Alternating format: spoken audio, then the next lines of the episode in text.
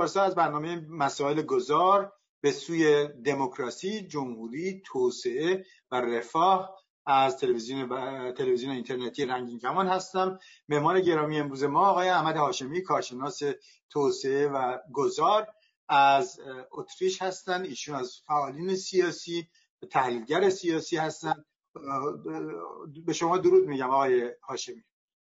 من خدمت شما سلام عرض می‌کنم خدمت بینندگان این برنامه سلام عرض می‌کنم پس می‌تونم با یه مقدمه شروع کنم بحثمو جناب بعد آقای هاشمی من فقط می‌خواستم بگم اگه شما لطف کنین مقدمی در مورد توسعه و توسعه برنامه امروز ما راجع به توسعه و توسعه پایدار بله. هست بله. اگر لطف کنین یک مقدمه بدین که من یک سری سوالاتی رو خدمت شما عرض کنم بله. در ادبیات مربوط به توسعه از سالهای 50 تا 50 به بعد ما شاهد تئوریا و الگوهای متعددی هستیم. گفته میشه که توسعه قبرستانی از این تئوریا و الگوهای متفاوت. به همین دلیل موضوع بحث من امروز درباره این تئوریا و الگوها نیستش بلکه چگونگی کاربرد یکی از این الگوها یعنی الگو توسعه مدرنیزاسیون هستش. در نتیجه این گفتگوی من محدود است در چارچوب اولا توسعه اقتصادی با الگوی مدرنیزاسیون ثانیا با توجه به اینکه در توسعه اقتصادی در سالهای پنجاه نتونست به اون به اصطلاح همه جانبه به مسائل جواب بده یک بود توسعه اجتماعی هم در سالهای بعد بهش اضافه شد بعد بود توسعه اکولوژیکی یا بومشناختی بهش اضافه شد و در واقع دومین محدودیت بحث من این هستش که من فقط در چارچوب توسعه پایدار و شکلگیری تاریخی اون و شرایط جدید اون بحث می‌کنم. و به این نتیجه می‌رسم که در واقع توسعه پایدار یک پیوند متقابلی است از پایداری اقتصادی، پایداری اجتماعی و پایداری به محیط زیستی خب خیلی ممنون خب اگر ما شروع بکنیم اگر لطف کنیم. بود اقتصادی توسعه و البته من برای بینندگان قبلا هم دیدن رجوع میدم بهشون دو, دو تا برنامه مختلف که ما در مورد توسعه توسعه داشتیم مشخصا توسعه نه توسعه پایدار. پایدارش رو هم آقای هاشمی توضیح هم میدن که تئوری های مختلف به خصوص آقای دکتر علمداری که در مورد وابستگی خودشون هم تز دکتراشون در این مورد بود و تئوری های وابستگی رو اون بخش های مختلف کاملا توضیح دادن و جهانی شدن توی قسمت تو کانتکست همکاری جهانی و این چیزها. این تو مدل های امروزی رو هم یه مقدار توضیح داد امروز ما میریم روی مثل بخشایی که جناب هاشمی روش کار کردن و به اصطلاح اون قسمت ها رو که شاید به ایران هم یه خورده بیشتر شاید به نوعی مربوط بشه صحبت کنم آقای هاشمی با این توضیحات شاید نالازم مدنه شما بفرمایید و ادامه بدید بود اقتصادی رو. بحث اول من در رابطه با بود اقتصادی توسعه هستش و این در این در چارچوب این بود اقتصادی توسعه و ادبیات مربوط به اون الگوهای مختلفی هستش. ولی الگویی که من اینجا مورد بحث قرار میدم و الگوی غالب هم در دهه های 50 و 60 بوده است به اصطلاح الگوی مدرنیزاسیون توسعه اقتصادی هستش. هسته مرکزی الگوی توسعه اقتصادی یعنی مدرنیزاسیون در واقع رشد اقتصادی هستش که اون هم وصل میشه یا مرتبط هستش با افزایش درآمد سرانه بر مبنای تولید ناخالص داخلی. هدف این الگو این بوده که بتونه نوسازی اقتصادی در کشورهای توسعه نیافته رو به پیش ببره حاصل این نوسازی اقتصادی هم تغییرات و دگرگونی های اجتماعی باید می بود و می‌شد و نتیجه این دگرگونی ها هم نوسازی اقتصادی و هم دگرگونی های اجتماعی و احیانا سیاسی سوق دادن این جوامع به سمت دموکراسی لیبرال در واقع بوده است. من از بین مجموعه به اصطلاح کسایی که تئوری ها و به اصطلاح الگوهای مختلفی دادن در این رابطه سه تا از نمایندگان برجسته این الگو یعنی الگوی مدرنیزاسیون رو اینجا انتخاب کردم. اولین نفر دانیل برنر هستش که ایشون در واقع به این دلیل برای من انتخابش اهمیت داشت که موضوع تحقیقات ایشون در رابطه با خاورمیانه و آفریقای در آفریقای شمالی آفریقای شاخ آفریقا بوده. و ایشون معتقد بودن که تئوری معتقد به توسعه خطی در واقع مدرنیزاسیون بودن و منظورشون از توسعه خطی هم این بود که از یک کشور سنتی به سمت یک کشور مدرن در واقع پیش می‌برن و ایشون در واقع با نهادهای غربی رو در واقع وارداتی وارد این کشورها بکنن. اینها زیاد نظر به اصطلاح مثبتی نداشته و از سوی دیگر هم معتقد بود که هر کدوم از این کشورها باید بتونن راه ویژه خودشون رو در توسعه پیدا کنند دومین نماینده برجسته این الگو لیپست هستش که ایشون در ایشون رو هم به این دلیل انتخاب کردم که در واقع ایشون معتقد به تقدم توسعه سیاسی بر توسعه اقتصادی هستند و معتقدند که دموکراسی در واقع موتور توسعه اقتصادی هستش. اما مهمترین فردی که در رابطه با به اصطلاح الگوی از نمای...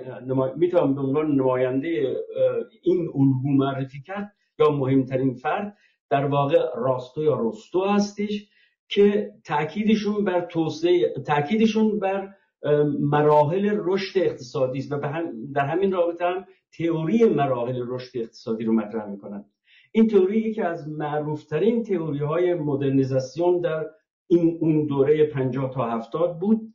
توی این تئوری برای توسعه اقتصادی پنج مرحله ایشون در نظر گرفتن. مرحله جامعه 50 تا 70 اگه توضیح 50 تا 70 میلادی 50 تا 70 میلادی 50 تا 70 میلادی منظورم هستش. جامعه سنتی جامعه انتقالی جامعه جهش جامعه سنتی بالغ و جامعه مصرف انبوه.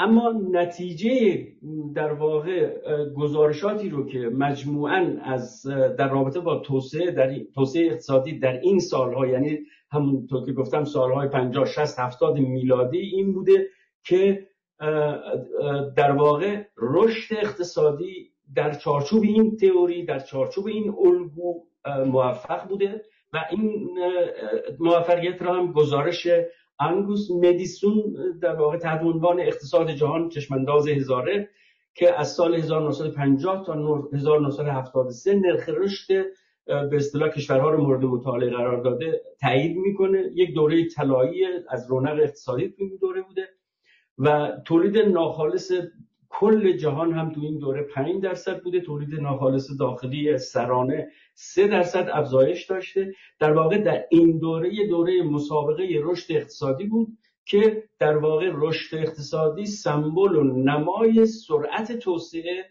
در این جوامع بوده بوده است. خب اما دوباره دوباره سالهاش رو می‌دونم تو گفتین تا سال 1973 از چه سالی تا چه سالی؟ در واقع 1950 تا 73 موضوع از نظر زمانی موضوع مورد مطالعهش بوده. رشد طلایی توسعه در تمام دنیا در رشد اقتصادی در تمام دنیا بوده دیگه درسته؟ اینجا ما باید در واقع کشورهای توسعه یافته رو با کشورهای توسعه نیافته با هم دیگه در واقع تفاوت بگذاریم. در همه این کشورها توسعه رشد اقتصادی بالا بوده و رونق اقتصادی وجود داشته. بخصوص در کشورهای پیشرفته صنعتی در این کشورهای پیشرفته صنعتی سگانه مثل اروپای غربی آمریکا و ژاپن رشد اقتصادیش بسیار بالا بوده و به همین جدید هم دولت رفاه در این سالها توی اروپا شکل گرفت و در واقع دوران به اصطلاح جهش اقتصادی مطرح میشه در این سالها. و گزارش مدیسون هم همین به اصطلاح مجموعه رو هم توی کشورهای آمریکای لاتین هم توی کشورهای دیگه ای که در واقع جز بلوک در واقع سرمایداری بودن موضوع بحث ما هستش. متوجه. ولی چون این مسئله رو مطرح کردین و توی بین بخشی از اقتصاددانای ایران اون سالها رو حداقل 15 سال دوران محمد رضا شاه رو فکر می‌کنم دقیقا شاید بعد از اصلاحات ارزی باشه. یا از حدودهای قبلش شاید تا 15 سال و دوران طلایی بعضی از این اقتصاددانای ایران. ایرانی مطرح می‌کنن که رشد پی در پی دو رقمی فکر می‌کنم اقتصاد ایران چیز می‌کنه. آیا رابطه ای بین اون دوران طلایی و این رشد طلایی که داریم مطرح می‌کنیم در سطح دنیا بله. توی این چیز مدرنیزاسیون توی جهان و ایران رفت داره یا فقط مال ایران مربوط به خود نفته یا دلایل دیگه ای داره میبخشید من فکر می‌کنم این بحث رو زنده ب... می‌خوام زنده باشه چون ما همش آخر سر می‌خوایم به ایران برگردیم از بله. که همه دنیا مد نظر ما هست ولی از این نظر من می‌خوام بیننده رو به این نظرشون به این جلب کنم و بحث شما رو تو اون کانتکست قرار بدم. بله. در این شکی نیستش که حتی در ایران هم در این سالها ما الان دقیقا به اصطلاح عددش تو ذهنم بین 8 تا 12 هستش که ما رشد اقتصادی داشتیم. رشد اقتصادی بسیار بالایی بوده و تنها هم منوع به اصطلاح نفت نبوده. یعنی ما اگه توجه کنیم در واقع نفت در سال سالهای آخر حکومت محمد رضا شاه از دو نیم دلار به دوازده دلار سیزده دلار شد. یعنی در بودجه ایران توی این سالها نقشی رو که نفت توی سالهای بعد از به اصطلاح سرنگونی حکومت شاه در واقع در جمهوری اسلامی نقش ایفا می‌کنه در حدود چهل درصد در واقع بودجه اصلی کشور رو تامین می‌کنه. در اون دوره, دوره بله، نداشت اگه من اشتباه نکنم بعضی برخی ها میگن شاید دارم اشتباه می‌کنم. من توی مقالات مختلف توی ایران هم خوندم. فکر کنم از سال 1352 شاید هم 50 باشه 52 که وارد میشه که ایرادات و نقد بسیاری به حتی محمد رضا شاه و بعدش بله. این هستش که این اشتباه اساسی رو برخلاف فکر کنم نروژ که هیچ وقت وارد بودجه جاریش نمی برای هزینه های جاریش نمی‌کنه. و توی صندوق توسعه می‌گذاره درآمد نفت. اگه اشتباه نکنم. شما بله. توسعه بله بفرمایید. ادامه بدید من میبخشید که شما رو چیز کردم. همونجوری که مطرح کردم این در واقع رشد اقتصادی و نتایجش یک روی به اصطلاح به اصطلاح این مدال به اصطلاح ما یعنی توسعه اقتصادی بود. ولی یک به اصطلاح مدال دیگه یک بخش دیگه این مدال این بود که با توجه به اینکه رشد اقتصادی بالا بود با توجه به اینکه تولید ناخالص داخلی هم بالا بود اما هم گزارش پیارسون در سال 1969 و هم گزارش سازمان بینالمللی کار در همین سال هر دو در واقع با دادن فاکت بسیار قانع کننده نشون میدن که با توجه به اینکه رشد اقتصادی بالا, بالا بوده ولی مردم در واقع وضعیت مردم در این کشورها بهبود زیادی نیافت بلکه برعکس بر میزان نابرابری اجتماعی بخصوص در کشورهای که در واقع رشد نیافته بودن یا توسعه نیافته بودن بالا بود و بر فقر هم در این سالها افزوده شد. این مسئله رو گفتم که گزارش پیارسون این عدم موفقیت الگوی مدرنیزاسیون رو توضیح میده. گزارش سازمان بین‌المللی کار که در رابطه با اشتغال رشد اقتصادی و نیازهای اولیه مردم هستش این مسئله رو تایید می‌کنه. و از همین جاست که مسئله بعد اجتماعی توسعه هم مطرح میشه. یعنی در واقع تئوریسین های توسعه به این نتیجه می‌رسن که تنها مسئله رشد اقتصادی و بعد توسعه اقتصادی کافی نیست بلکه باید ما به بعد اجتماعی توسعه هم به اصطلاح نگاه کنیم و اون رو هم اضافه کنیم بیم تعریف مؤسسه مطالعات اجتماعی سازمان ملل در رابطه با بعد اجتماعی توسعه این هستش که توسعه اجتماعی شامل نه تنها شامل مواد به اصطلاح مسائل مادی مانند سلامت و آموزش و پرورش آموزش پرورش مناسب و اصلش دسترسی پایدار به منابع کالا خدمات مسکن اینا هم جزش هستش و مسائل غیر دستاوردهای غیر مادی هم مهم هستند و این دستاوردهای غیر مادی در دو ویژگی خودشون رو به اصطلاح خلاصه می‌کنن. یکی اینکه ویژگی اجتماعی فرهنگیش یعنی کرامت انسانی و امنیت امنیت زندگی و دومین مسئله هم در, در چارچوب همین به اصطلاح دستاوردهای غیر مادی مسئله دستاوردهای سیاسی هستش. یعنی چقدر مردم حق مشارکت دارن و چقدر مردم حق انتخاب دارن.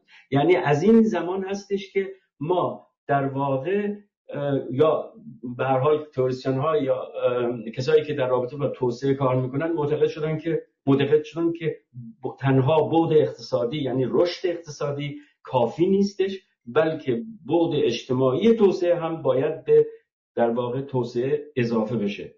شما توی تعریف بود اجتماعی سیاسی هم سیاسی که جداست درسته؟ بود سیا... توسعه سیاسی توی زیر مجموعه بود اجتماعی قرار نمی‌گیره می‌گیره. شو به نظر می‌رسه این آموزش و پرورش و یک سری رشد فرهنگی اجتماعی یه خورده یه بار دیگه خیلی دقیق اگه لطف کنین اینا رو بگین که البته به فقر و مبارزه با فقر و مثل شکاف طبقاتی و این چیزا رو فکر کنم مطرح کردیم ولی یک بار دیگه این رو بگین و مشخص بشه چون من یه خورده با آوردن توسعه سیاسی خورده من گیت شدم معذرت می‌خوام یک مسئله توسعه سیاسی اینجا مورد بحث من نبود توسعه سیاسی بعضی از کسایی که در این رابطه کار کردن معتقدن توسعه سیاسی همون دموکراسی هستش. بعضی ها معتقدن که نه توسعه سیاسی همون دموکراسی نیستش بلکه مراحل مختلفی داره. و وقتی که صحبت از توسعه اقتصادی میشه در واقع ما می‌تونیم دستاوردهای سیاسی رو هم بهش اضافه کنیم. یعنی ممکنه یک کشور با رشد اقتصادی در واقع به دموکراسی در ده سال آینده در واقع نرسه. اما حقوق شهروندی می‌تونه داشته باشه. جامعه مدنی حتی در واقع ضعیف هم می‌تونه داشته باشه. این دستاوردها مطرح هستش. نه اون توسعه سیاسی که در واقع منظور به اصطلاح دولت دموکراتیک و دموکراسی هستش. و بود اجتماعی توسعه رو اگه لطف کنید دوباره ورق بزنیم ممنون میشم. بود اجتماعی توسعه عبارت از دو معلفه مادی و غیر مادی هستش که اینم دفتر مؤسسه مطالعات اجتماعی سازمان ملل در واقع تعریف می‌کنه. یکیش به اصطلاح بود مادیش سلامت آموزش و پرورش و همچنین دستاوردهایی مانند اینکه کالا خدمات مسکن برای یه زندگی به اصطلاح مناسب باید وجود داشته باشه.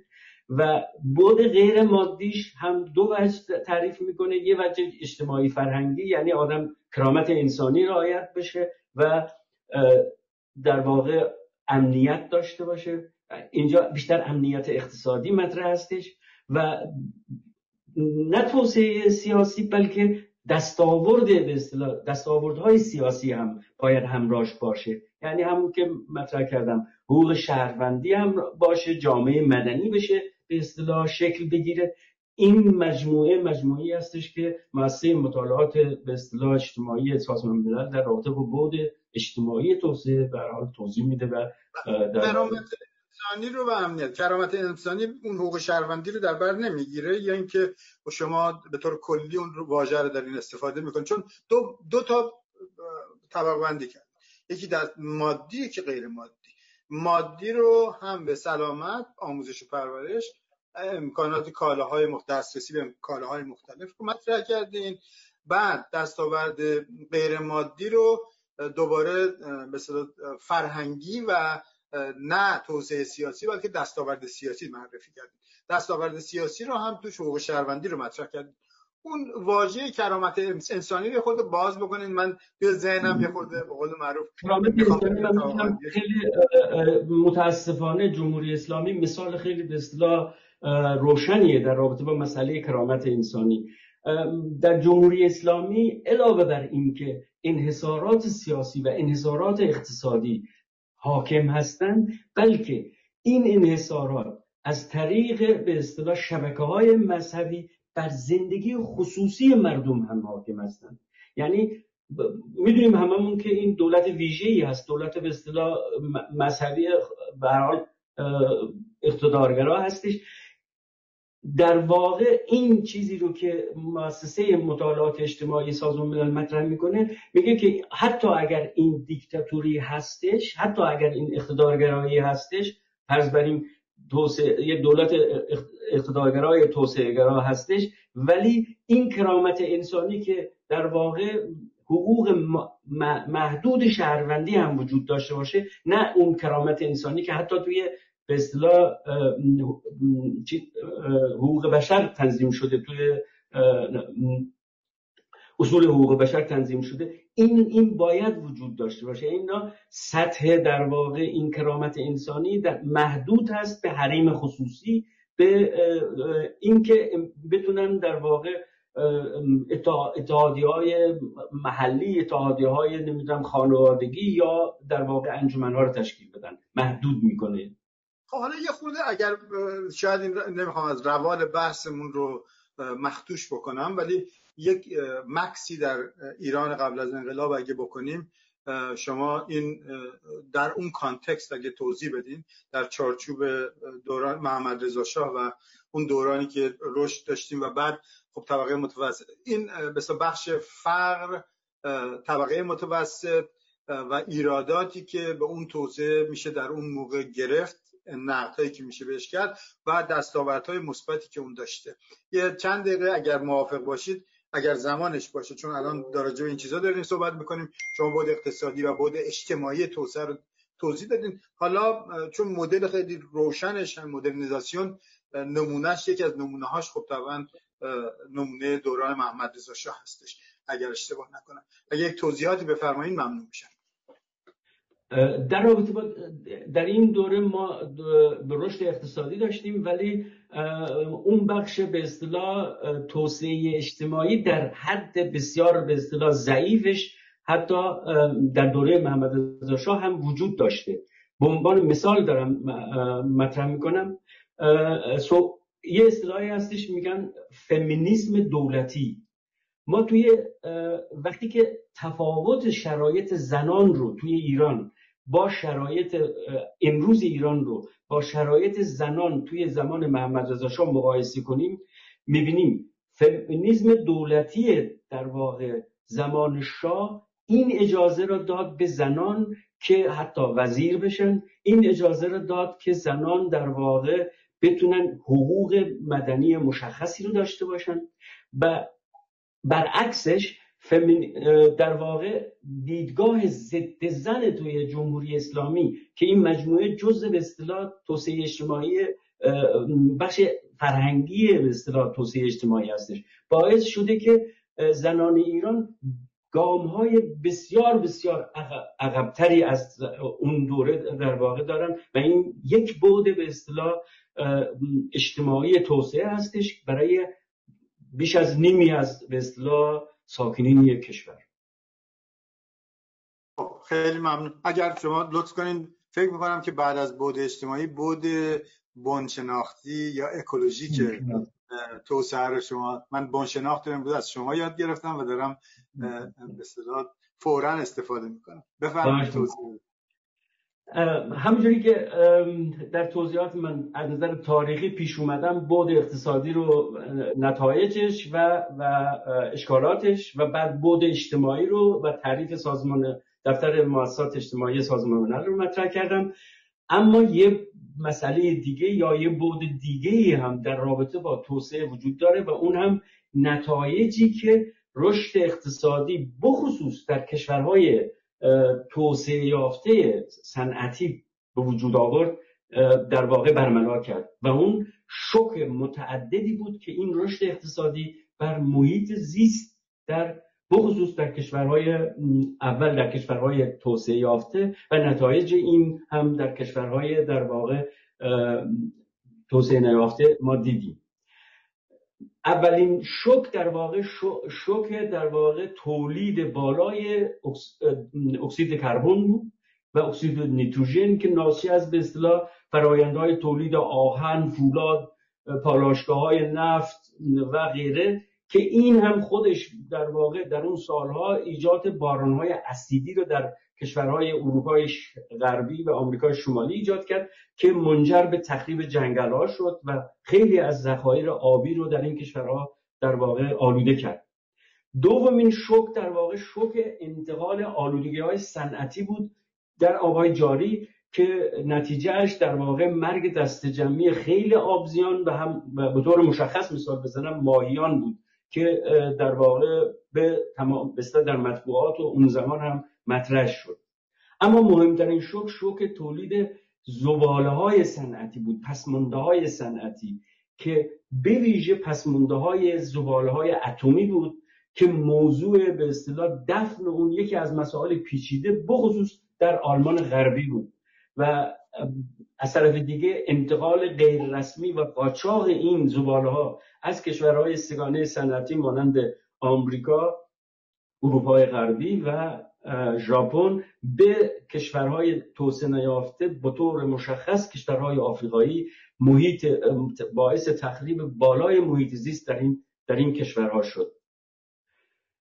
در نتایج این مجموعه به اصطلاح این شوک ها در واقع بخشی از دانشمندان رو در واقع به فکر واداشت و در سال 1972 کتاب محدودیت رشد توسط کلوپ روم به اصطلاح انتشار یافت. در این کتاب در واقع با اعلام خطر به جامعه جهانی که ادامه این وضع و به اصطلاح تخریب محیط زیست و رشد افزاینده به اصطلاح دی اکسید کربن می‌تونه تمام به اصطلاح تعادل اکوسیستم جهانی رو در 50 سال آینده به هم بریزه.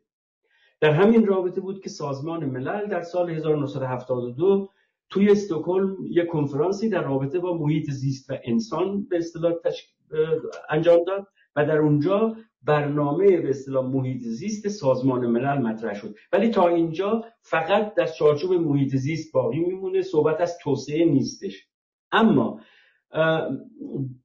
اتفاقی که در سال 1987 افتاد در واقع تهیه گزارش آینده مشترک ما توسط برندلند بود. این گزارش در واقع نشون داد که ادامه این وضع و رشد اقتصادی به اصطلاح بدون مرز می‌تونه برای هممون در کره خاکی خطرناک باشه. در هم به همین دلیل بود که در سال 1992 سازمان ملل در ریو موضوع محیط زیست و توسعه را در دستور کار قرار داد و حاصل این کنفرانس دستور کار 21 بود. که در واقع 90 درصد این دستور کار در واقع چگونگی به اصطلاح نگه داشتن محیط زیست و مانع و جلوگیری کردن از تخریب محیط زیست هستش. در واقع تا اینجا ما به این نتیجه می‌رسیم که ابتدا در واقع توسعه اقتصادی بود بعد توسعه اجتماعی بهش اضافه شد. و در نتیجه تغییر تحولاتی که رشد اقتصادی در کشورهای پیشرفته سرمایه‌داری به وجود آورد مسئله اکولوژی مسئله بومشناسی رو هم در دستور کار قرار داد و از اینجا هستش که ما می‌بینیم که توسعه زمانی موفق هستش که بتونه سه وجه پایداری محیط زیستی پایداری اجتماعی و پایداری اقتصادی رو در یک تعادل مناسب با هم دیگه در واقع در بر داشته باشه. و به همین دلیل در واقع اگر بخوایم یک جنبندی ساده بکنیم من اینجوری جنبندی می‌کنم که نمیشه مردم را فقیر و گرسنه نگه داشت به بهانه محیط زیست و از سوی دیگه نمیشه توسعه اقتصادی و رشد اقتصادی بدون مرزی رو پذیرفت که در واقع تعادل و توازن منابع و مصارف کره زمین رو که رکن اصلی در واقع پایداری سیستم اکوسیستم در جهان هستش رو به هم بریزه. و به همین دلیل توسعه پایدار در سالهای آخر 80 و سالهای ابتدای سالهای 90 در واقع ورد زبانها و یک واژه عامه پسند شد. و تعاریف مختلفی از توسعه پایدار داده میشه. اما از میان همه تعریف همون تعریفی رو که در کنفرانس 1987 در آینده مشترک ما در گزارش برندلند داده شد از همه در واقع به نظر من گویاتر هستش. اون میگه که در واقع توسعه پایدار توسعه است که نیازهای نسل حاضر را بدون لطمه زدن به توانایی های نسل آینده در برآوردن نیازهای خود برآورده کنند. یعنی ما باید بتونیم این نسلی که الان وجود داره نیازهای خودمون رو برآورده کنیم طوری برآورده کنیم که مانع از اون نشه که نسل آینده در واقع نتونه در کره خاکی زندگی کنه و ادامه حیات بده. خب خیلی ممنون از این جمله حالا یک نگاه دیگه شما اگر نقد های خودتون رو یک بار دیگه به به اصطلاح شاخص های سنتی رایج توسعه پایدار و هر یک نگاه انتقادی اگه داشته باشین و این به اصطلاح تولید ناخالص داخلی که یک شاخص یک شاخص مهمی هستش این رو یک نگاه به قول معروف تکمیلی و چند جانبه توی اسلاید بعدیتون دارین مطرح می‌کنید اگر شما این قسمت ها رو هم پوشش بدین خیلی ممنون میشم. که دقیقا روشن باشه که دقیقا خب ما بتونیم در واقع در نهایت صحبت های شما نظرات و این تحقیقات شما رو به صور کاربردی در کانتکست ایران هم شروع کنیم استفاده کردن تا یه حدی بفهمید من فقط قبل از اینکه وارد اون بحث بشم باید بگم که در واقع تصویب دستور کار توسعه پایدار تو توسعه پایدار 2030 که در واقع در ادامه در واقع اهداف توسعه هزاره سال 2000 هستش و بعد تدوین شاخص های توسعه پایدار در سال 2012 و بعدش هم تصویب دستورکار توسعه پایدار 2030 در مجمع عمومی سازمان ملل هستش. و این هم 17 هدف اصلی رو دنبال می‌کنه و من در واقع معتقدم که اگر این 17 هدف اصلی توسعه پایدار. در این کره خاکی واقعا به طور کاربردی اجرا بشه جهان در واقع بهشت روی بهشت خواهد شد. اما برمیگردیم به اینکه چرا توسعه پایدار در عمل به اونطوری که در واقع ما توی این اهداف 17 گانه می‌بینیم و همه کشورها کشورهای جهان هم در مجمع عمومی سازمان الملل حتی کشور ایران هم در واقع این را امضا کردن اما حد اقلهاش هم اجرا نمیشه.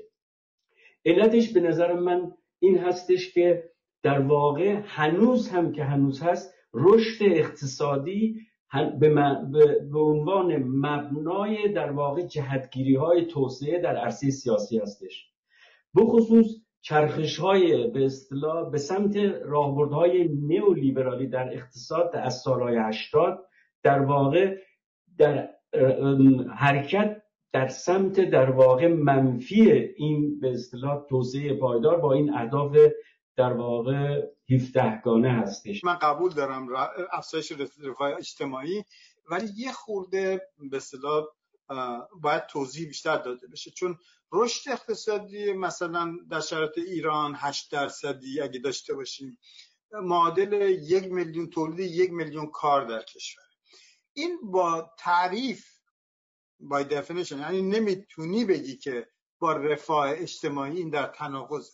یعنی شما اگر سالی یه میلیون کار در یک جامعه ای که مثلا ده میلیون بیکار برای دوره ده ساله با وجود بیاری این به ناچار به ناچار به چیز تبدیل میشه به یک رفاه اجتماعی. در نتیجه من اگر در کشوری هستیم که بیکاری دو درصده یه درصده و رشد اقتصادی معنای تولید کار چندانی رو ممکنه حالا نمی‌دونم چه جوری ممکنه این معناش نده ولی معنای کمتری داشته باشه.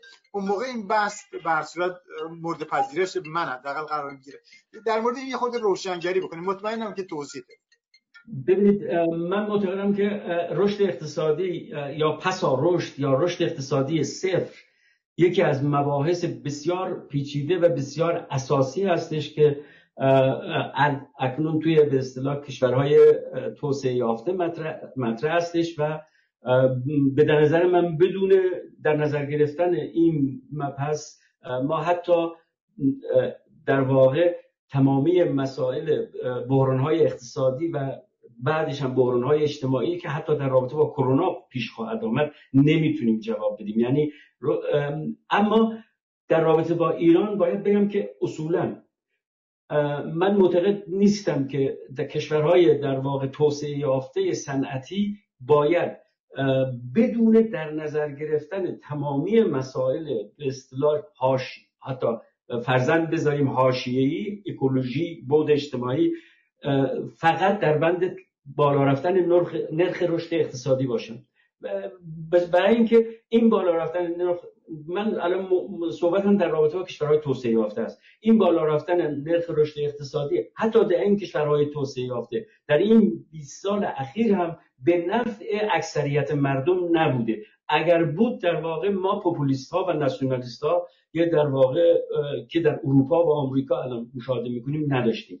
اما در رابطه با کشورهای توسعه یافته معلومه که من معتقدم که باید در واقع این کشورها این در واقع شانس رو داشته باشند که نوسازی اقتصادی بکنن و در چارچوب نوسازی اقتصادی هم در واقع بتونن با ایجاد کار که با اون به اصطلاح کار کارآفرینی های سنتی دیگه جامعه نمی‌تونه در واقع برای میلیون ها جوونی که در کشورهای به اصطلاح کشورهای توسعه نیافته هستن کار ایجاد کنه مسلم رونق اقتصادی و رشد اقتصادی در اونجا مطرح هستش اما رشد اقتصادی اونجا هم باید در واقع حد تحمل محیط زیستی رو رعایت بکنه تو این کشورها.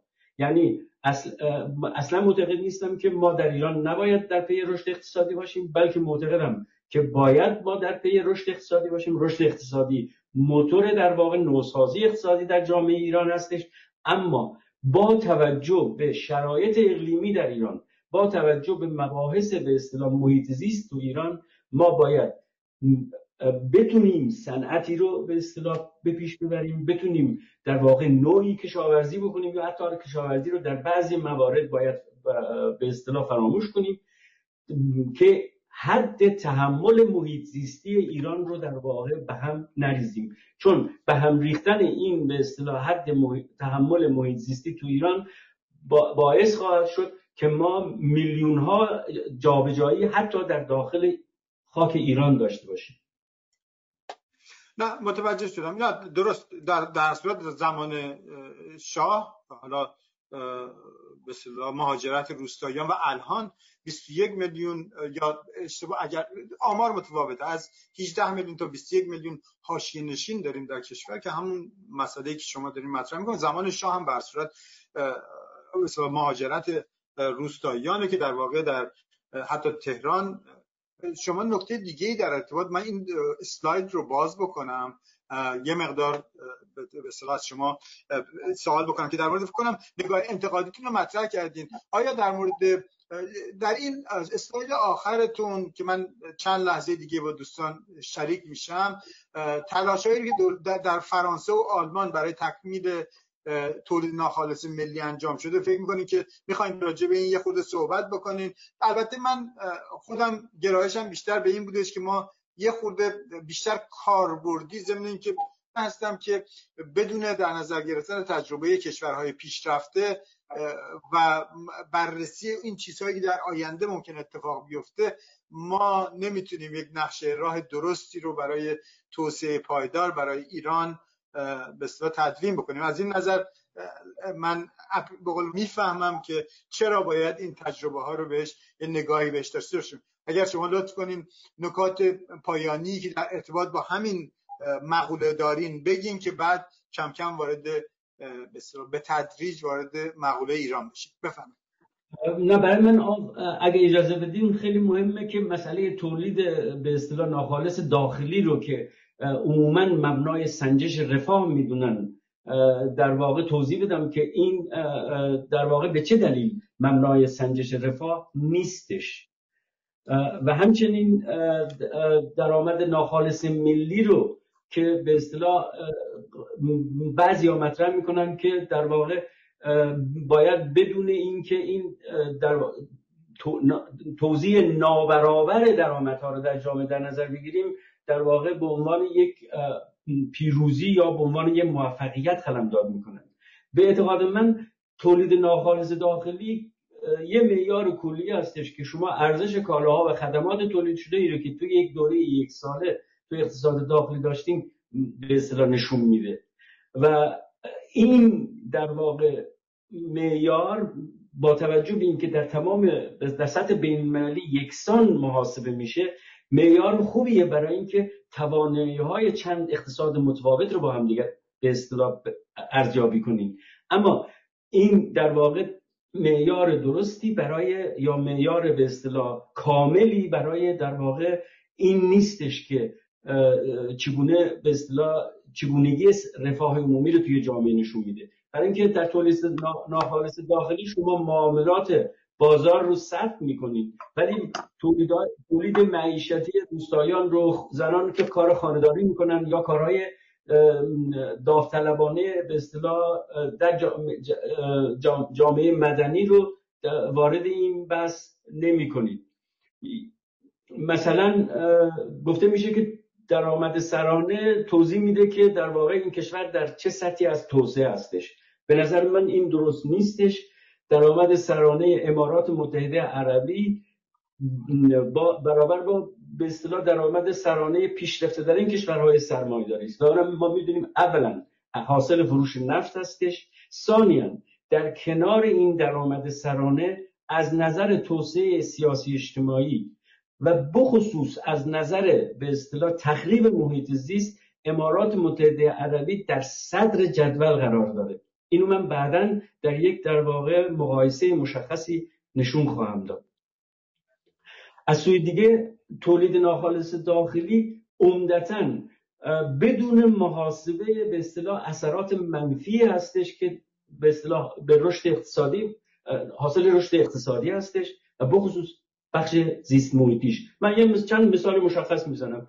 شما خودروهای تولید شده رو و فروخته شده رو ثبت می‌کنید و در واقع این جزء تولید ناخالص داخلی هستش اما دیوکسید به اصطلاح اکسید کربنی رو که در واقع در اثر این تولید به هوا میره رو اصلا محاسبه نمی کنید و یا شما مثلا نوشیدنی های غندی مانند کوکاکولا و غیره رو در واقع در محاسبات تولید ناخالص داخلی حساب می‌کنید. اما بیماری هایی که از طریق این بیماری از این از طریق این نوشیدنی ها در واقع ایجاد میشه و در واقع سیستم بهداشتی و سلامتی یک جامعه را هم به خطر میندازه حساب نمی کنید شما مثلا میلیاردها موبیل رو تلفن دستی رو در واقع تولیدش رو و خدمات بعد از اون رو در تولید ناخالص داخلی حساب می‌کنید. اما جنگل هایی که نابود میشه. در آفریقا در محاسبه نیستش.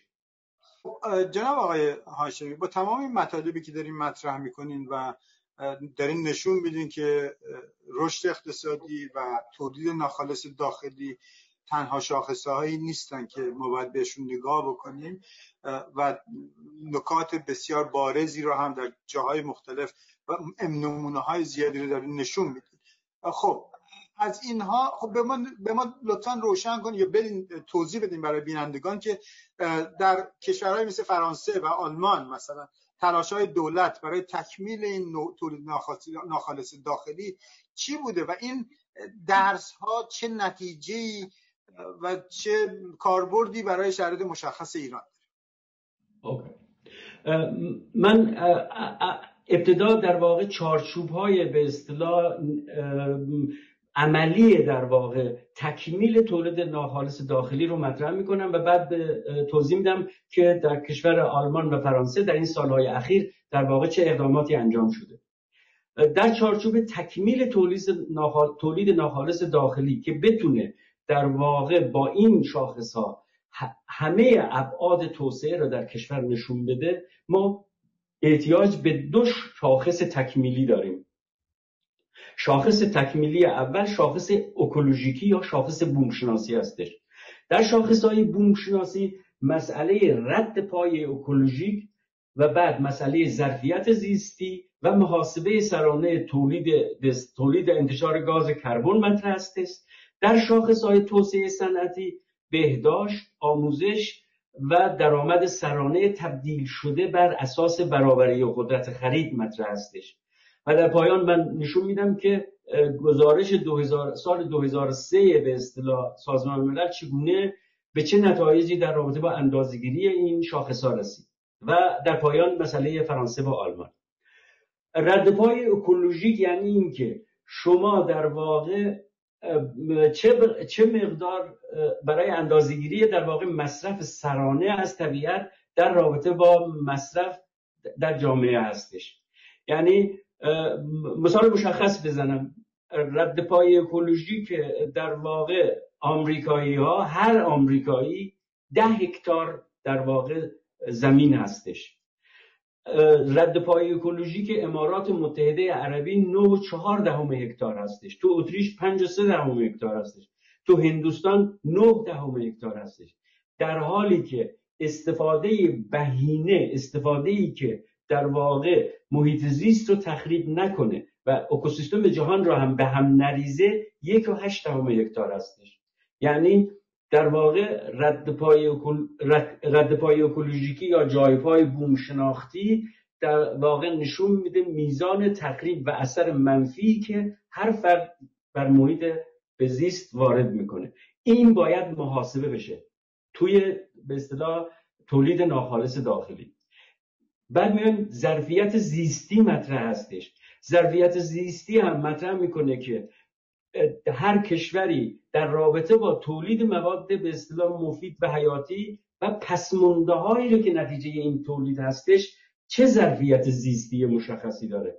مثلا به مثال بزنم ظرفیت زیستی ایران هشت دهم هستش ظرفیت زیستی مثلا امارات متحده هشت دهم هستش و ظرفیت زیستی کشوری مثل کانادا چهارده و نه دهم هستش. یعنی به دلیل جنگل و همه به مسائل به اصطلاح جغرافیاییش. مسئله بعدی محاسبه سرانه تولید انتشار دیوکسید کربونه یعنی دانشمندان جناب یک بار دیگه به به زبان ساده. رد پای اکولوژیکی رو یا جای پای بوم شناختی رو. یک بار دیگه در یک جمله این شاخص رو تعریف بکنین و ظرفیت سیستی رو هم یک در یک جمله برای به قول آمریکایی میگن لیمن برای یه آدم ساده که ما بفهمیم که دقیقا معناش چیه. یک البته شاید گفتین و مطمئنم که مبسوط بود یه بار دیگه توضیح بدین این دو تا ظرفیت هم رد پای هم رد پای اکولوژیکی یا در واقع جای پای بوم شناختی و هم ظرفیت زیستی در واقع سرانه هستش. یعنی هر فرد. رد پای اکولوژیک این رو مطرح می‌کنه که من به عنوان شخص چه مقدار در واقع نقش منفی رو برای تأمین زندگی من بر طبیعت بر جا می‌ذارم. و ظرفیت زیستی نشان این میده که در یک کشور مشخص با یک شرایط جغرافیایی مشخص چه مقدار امکان برای این هستش که من تولید داشته باشم و پسمانده هم داشته باشم که در واقع بتونه اون کشور تحمل کنه یعنی حد تحمل محیط زیستی اون کشور مطرح هستش. مثلا رد گفتم رد پای ظرفیت زیستی توی ایران هشت دهم هستش. یعنی در مقابل ظرفیت زیستی کانادا چهارده و هفت دهم هستش. یعنی کانادایی ها می‌تونن در واقع خیلی بیشتر از ما از محیط از, از در واقع طبیعت استفاده کنن. برای اینکه خب ما اون طبیعت رو نداریم. یا امارات متحده. هشتهم هشتهم من یعنی مقدارش یه خورده بیشتر توضیح هشتهم به تنهایی توضیح نمیده. یا مثلا در مورد رد پای اکولوژیک شما گفتین ایران یک و هشتهم اگه اشتباه نکنم. یعنی یک و هشتهم هکتار معادل چجوری ایران دو هفتم هستش خب دو این رد پای اکولوژیک در واقع فقط به اصطلاح مسئله استفاده از زمین نیستش. شما خونه می‌سازید شما برق مصرف می‌کنید شما با اتومبیل راه میرید شما گازوئیل دارید یا شما نفت دارید یا شما در واقع از در واقع موتور برقی استفاده ماشین برقی استفاده می‌کنید. مجموعه این استفاده شما رد پای اکولوژیک شما هستش که در واقع نشون میده که شما بدون در نظر گرفتن شرایط خاص کشورتون چقدر در واقع اثر به اصطلاح به اصطلاح جای پا می‌ذارید توی طبیعت؟ خب حالا این این مقیاس رو شما بگین از کجا تا کجاست و ایران که دو هفت دهمه معناش چیه؟ یه خورده قرار دادیم که سریع بریم این رو بفهمیم که دقیقا چقدر داریم ضربه می‌زنیم چقدر داریم ضربه نمی‌زنیم. این رو روشن کنیم من مطرح کردم که در واقع در یک بخصوص در مسئله رد پای اکولوژیکی و ظرفیت زیستی فقط یک مسئله نیست. که من بتونم بگم که این در واقع معیار هستش. این از این نقطه نمیشه دیگه رد کرد. اما به عنوان مثال یک مطلب رو مشخص کردم. گفتم که ما استفاده بهینمون از طبیعت باید در واقع در سطح جهانی برای هر فرد یک هشت هکتار هستش. و به همین دلیل گفتم که آمریکایی ها در واقع نه تنها یک هشت بلکه ده هکتار در واقع. به دلیل استیل زندگیشون به دلیل نوع زندگیشون نوع به اصطلاح اقتصادشون هر فردی به طور سرانه ده هکتار از کل به اصطلاح مجموعه زمین رو استفاده می‌کنه. این مثلا برای هندوستان نه دهم هکتار هستش. نمی‌دونم روشن؟ بعد روشن شد مقداری ولی اگر این در مورد رد پای اکولوژیک بود یا ظرفیت زیستی که به صورت هکتار دارین نگاه می‌کنید بله. بله؟ نه این برای تصویرتون رو من الان ندارم. اگه لطف کنین نمی‌دونم شاید چیز ضعیف شده اینترنت ضعیف شده. صدای منو دارین؟ یا برگشتیم برگشت خب دوباره با یک دو سه شروع می‌کنیم. یک دو سه. خب این یک و هشتم هکتار که در سطح جهانی مطرح می‌کنین و بعد ایران رو دو هشتم آمریکا رو ده گفتین این رده پای اکولوژیکه یا ظرفیت زیستیه؟ نه این رده پای اکولوژیک هستش. رده پای اکولوژیک هم. پس چیزش چه میگن مقیاسش مقیاس اندازه گیریش هکتاره اون یکی هم هکتار حالا اینکه یعنی همونجوری که خودتون گفتین هر انسانی توی زندگیش خونش مصرف برقش گازوئیلش بنزینش از طبیعت مجموعه شما اینو تبدیل کردین به یا یه کسی نشسته و حساب می‌کنه برای هر کشور به طور سرانه حساب می‌کنه هر آدمی چقدر داره به معادل دو مثلا در ایران معادل دو هشتم هکتار. و چقدر در جهان میگین یک و هشتم و این کجاست که به صدا زنگ خطر رو به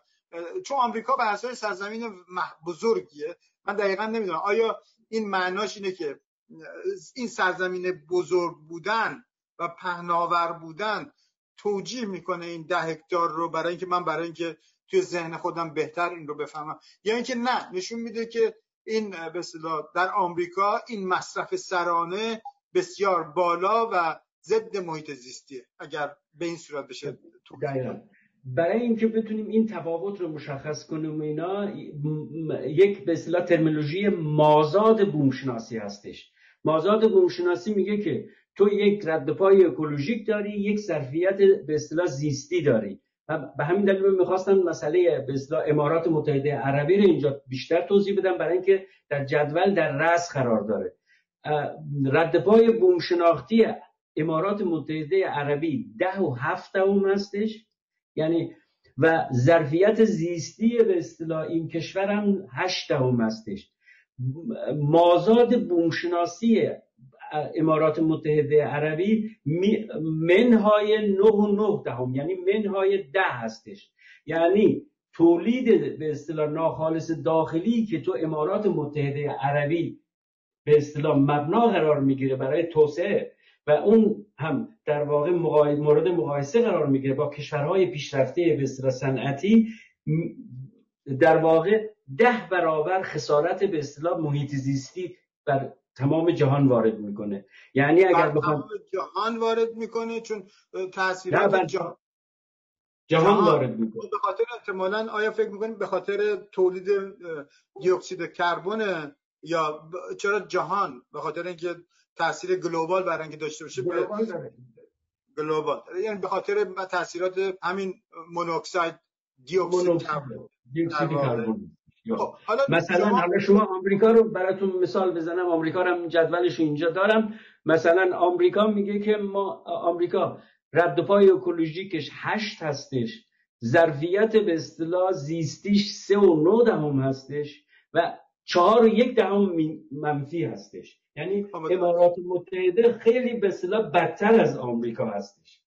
متوجه شدم یعنی در واقع اون به طور نسبی برای اون خود اون کشور در واقع دارین توضیح بله. می‌دید که رد پای اکولوژیک یعنی که در حال حاضر هر انسان معادل چند هکتار زمین به اصطلاح داره استفاده می‌کنه ظرفیتش نشون میده اینقدر نباید بیشتر استفاده نباید. بکنه نباید بیشتر استفاده و اون مازادشون فرق این دوتاست داره نشون میده که چقدر تاثیر منفی در واقع روی اکولوژی کل دنیا چون چون شما در توضیح اینا خب یک بار دیگه اگه برگردیم میگیم که یک انسان چقدر داره مصرف می‌کنه چقدر زمین چقدر خونه چقدر ماشین میرونه چقدر در واقع بنزین مصرف می‌کنه برق مصرف همه این مصارف مختلفشون یک تأثیری رو در به محیط زیست می‌گذاره که شما این رو البته شما در این اسلایدی که گذاشتین من این رو شیرم بکنم این اسلاید رو.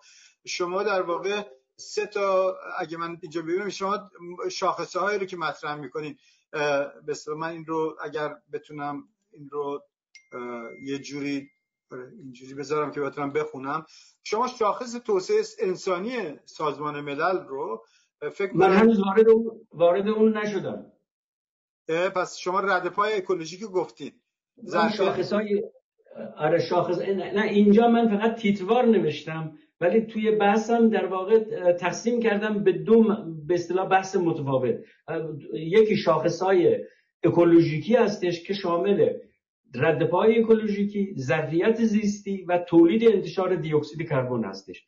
یکی هم شاخص های توسعه انسانی هستش که برای تکمیل در واقع مسئله تولید ناخالص داخلی به اون احتیاج داریم. و اون رو الان من اگه بخواین می‌تونم توضیح بدم که چه من برای اینکه خیالم راحت بشه چون داریم از وقتمون عبور می‌کنیم شما این رو توضیح بدین و این جلسه دوم رو ببندیم چون وقتمون بله. به پایان می‌رسه و با تشکر بفهم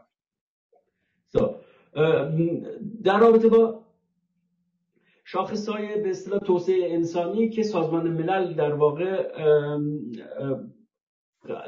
به اصطلاح چندین به اصطلاح اقتصادان بزرگ دنیا که جایزه نوبل بردن امارتین سن و دیگران این به اصطلاح شاخص رو ابداع کردن که این شاخص سنجش طول عمر کشورها رو در واقع یکی از مبناها می‌دونه. دومی دستیابی به دانش رو در واقع با سنجش امکانات آموزشی تکمیل می‌کنه و درآمد سرانه دیگه بر اساس اساس تو شاخص های توسعه انسانی بر اساس تولید ناخالص داخلی نیستش بلکه درآمد سرانه تبدیل شده هستش در چارچوب برابری قدرت خرید انسان ها این در واقع ستا هم در واقع شاخص های توسعه انسانی هستند که برای تکمیل تولید ناخالص داخلی در واقع اهمیت اساسی دارن. یعنی اون بخش توسعه انسانی ایناست و من خیلی دوست دارم در واقع نه این... قبل از قبل از اینکه خب. برین باید مطمئن بشیم که هم من هم بینندگان دارن یه مقدار این حرفای شما رو به می‌تونن به دنبال بکنن شما شاخص بله. توسعه انسانی رو یه بخشش که قابل درک بود گفتینش به در مورد به قسمت سومش در مورد درآمد سرانی سرانه با تبدیل قدرت خرید برابر. اون رو قدرت اون برابری, برابری قدرت خرید یعنی اینکه در واقع شما بتونید در واقع تورم را هم در مجموع تنها تولید ناخالص داخلی رو که یک مجموعه یک مقدار هستش رو بر جمعیت کشور به اصطلاح تقسیم می‌کنیم و اونجا برای سرانه رو در, میاریم. ولی میگه نه. از تو شاخص توسعه انسانی سازمان ملل میگه نه. شما باید در واقع این رو با تورم هم حساب بکنید تا قدرت خرید در واقع افرادی که توی این تورم در واقع قیمت ها بالا رفته و اینا مشخص بشه. یعنی بدون به اصطلاح در نظر گرفتن تورم شما نمی‌تونید به تنهایی و یا با یک تقسیم به اصطلاح جبر جمع جبری یا تقسیم جبری به هر, جوری که می‌خواد می‌تونیم بگیم به اصطلاح درآمد سرانه رو در نظر بگیرید و بگید که این درآمد سرانه به اصطلاح مفید هستش لازم برای یک به اصطلاح زندگی خوبی زندگی معمولی حالا خوب یه چیز دیگه هستش. بله بله یه مقدار نکنید شما تورمی که میگین در طول زمان تورم لحظه به لحظه تورم ماهانه. یه مقدارم به اصطلاح قدرت خرید که میگین با 5000 دلار توی تهران چه زندگی میشه داشت؟ در نیویورک. چه زندگی میشه داشت؟ در سلوغون. چه زندگی میشه داشت؟ اینا یه مقدار جنبه مکانی داره. یه جنبه بله. زمانی داره. یعنی تورم ایران 40 درصد تورم در آمریکا 3 درصد در اتریش. مثلا دو, دو درصد اون ده هزار دلار در اتریش. یه معنایی داره در تهران یه معنای دیگه چون اونجا تورم 40 درصدی وجود داره. اینجا تورم دو درصدی وجود داره. این بله، دیگه بله. بار دیگه در جمعبندی شما شاخص توسعه انسانی و نکات نهاییتون رو یک بار دیگه جمعبندی کنیم بگین و به اصطلاح صحبت های نهاییتون هم در این مورد بکنین که بتونیم این بخش چون من باید زیر 50 دقیقه اینو 55 دقیقه نگه دارم که بتونه در ماهواره هم این پخش بشه. باش باش. شاخص های توسعه انسانی که در واقع سازمان ملل بگفتم به کمک امارتیان سن و چندین محقق به اصطلاح اقتصادی ابداع کردن میگه که شما باید سنجش طول عمر متوسط کشور آدم ها رو تو این کشور هم جز حساب کنید. دو می دستیابی افراد امکان دستیابی افراد به دانش یعنی سنجش امکانات آموزشی رو هم حساب کنید. و درآمد سرانه رو هم که بر اساس برابری خرید الان صحبت کردیم رو باید حساب کنید. حالا من خیلی علاقمندم که این به اصطلاح اندازگیری در واقع تولید توسعه پایدار بر اساس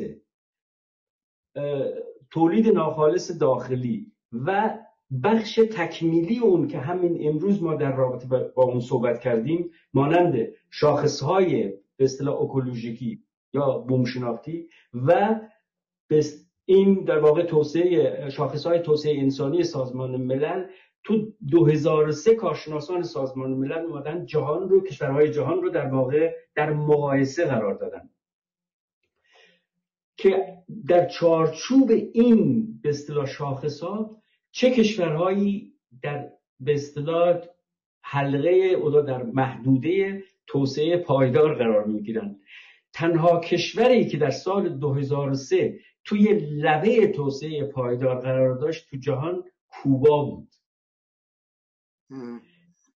یعنی با توجه به همه این معیارها در واقع حتی کشورهای به اصطلاح پیشرفته صنعتی هم در توی اون به اصطلاح چارچوب توسعه پایدار قرار نداشتن. به عنوان مثال هم تلاش های مشخصی هم توی فرانسه و آلمان برای تکمیل در واقع تولید ناخالص داخلی انجام شد در این سالها. به طور مشخص تو سال 2008 یک کمیسیونی برای تکمیل به اصطلاح معیار تولید ناخالص داخلی در رابطه با سنجش رفاه اجتماعی شکل گرفت که تو این کمیسیون امارتینسن و جوزف استرینگ برندگان جایزه نوبل عضویت داشتند و در آلمان هم یک کمیسیون در اداره فدرال محیط زیست توسط هانس دیفه و دیفه باخه و رولان سیستر برای شاخص تحت عنوان شاخص رفاه اجتماعی ملی شکل گرفت که این کمیسیون ها در واقع در سال 2010 به این نتیجه رسیدن که باید به اصطلاح تولید معیشتی روستایان و کار خانداری به اصطلاح زنان و همچنین کار سازمان های دولت به مدنی را هم جزء به تولید ناخالص داخلی حساب بکنیم و همچنین شاخص های اکولوژیکی را هم باید در نظر بگیریم. ولی در واقع بیشتر توضیح در این رابطه داده نشد تا اینکه دولت آلمان در سال 2013 در پارلمان یک کمیسیونی رو معمور در واقع تنظیم رشد رفاه و کیفیت زندگی کرد که ابتدا همه احزاب مختلف توی آلمان در این کمیسیون حضور داشتند.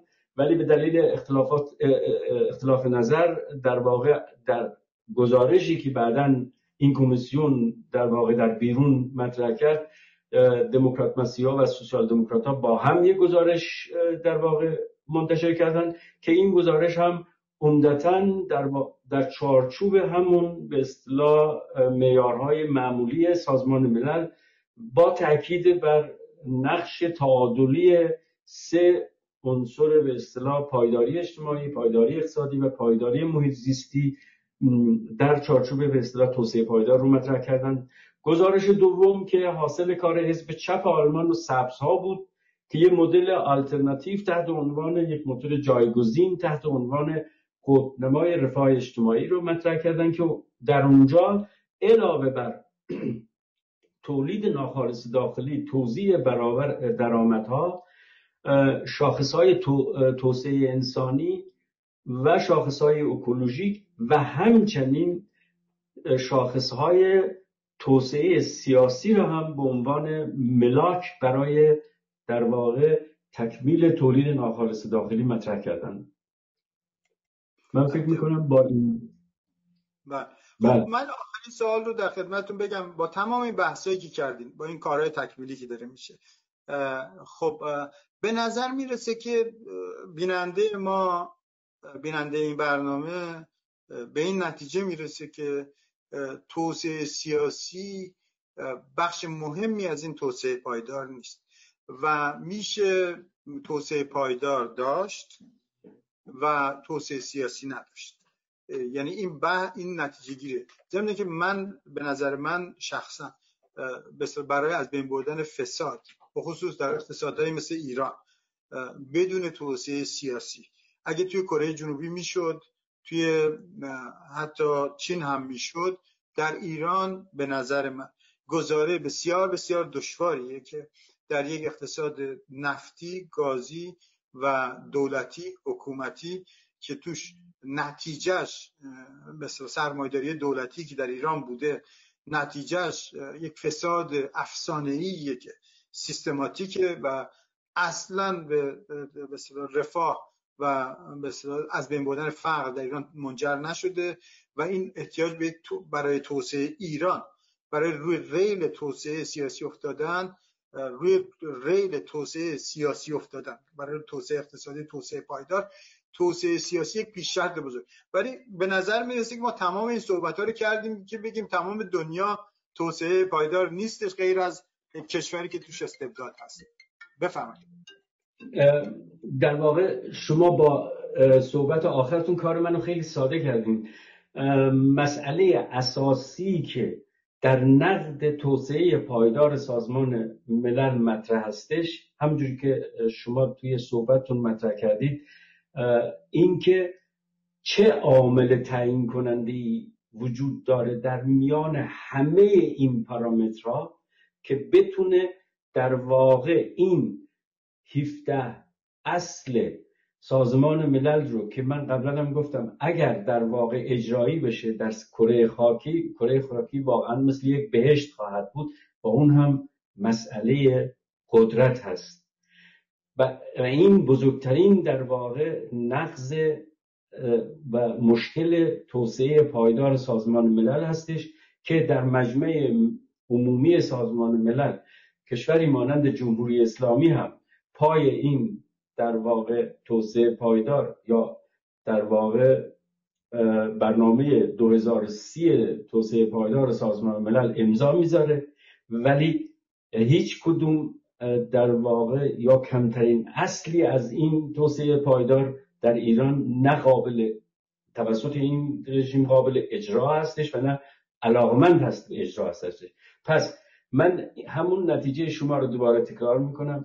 توسعه پایدار با این به اصطلاح مضمونی که سازمان ملل تعیین می‌کنه یک در واقع حلقه مفقود داره و اون حلقه مفقودم قدرت هستش و قدرت هم در چارچوب در واقع توسعه سیاسی قابل به اصطلاح عملی کردن هستش و اونم بدون دموکراسی امکان نداره یا دولت دموکراتیک دولت لیبرال دموکراتیک تو ایران امکان نداره. خب جناب آقای آجان خیلی ممنون از دو جلسه ای که در خدمت ما در خدمت شما بودیم و امیدوارم در جلسات بعد اگر موافق باشین به اصطلاح توسعه و توسعه پایدار رو توی خود ایران بررسی بکنیم در کشور توسعه نیافته در حال توسعه و با توجه مختصات سیاسی که الان ایران داره و قبلا داشته یه مقدار بحث کاربردیشون. چون فکر کنم بینندگان ما تشنه این باشن که ضمن که علاقمند به کل زمین هستیم همه ما به ایران هم علاقمندیم و دوست داریم ببینیم که همه این بحثا به طور مشخص یه سری بحثای کاربرد داره تو کشورهای در حال توسعه.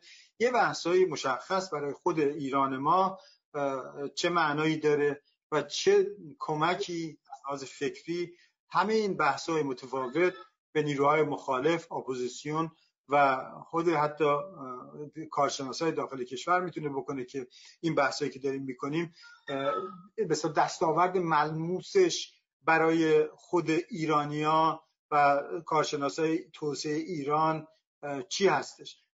با به امید دیدار دوباره و با تشکر از شما. منم از تشکر می‌کنم از شما به خاطر به اصطلاح صبرتون و, و سوالای انتقادی شما و در واقع آخرین بحثی که من بخواستم در واقع توضیح بدم. شما توضیح دادید اون مسئله قدرت سیاسی و توسعه سیاسی بود.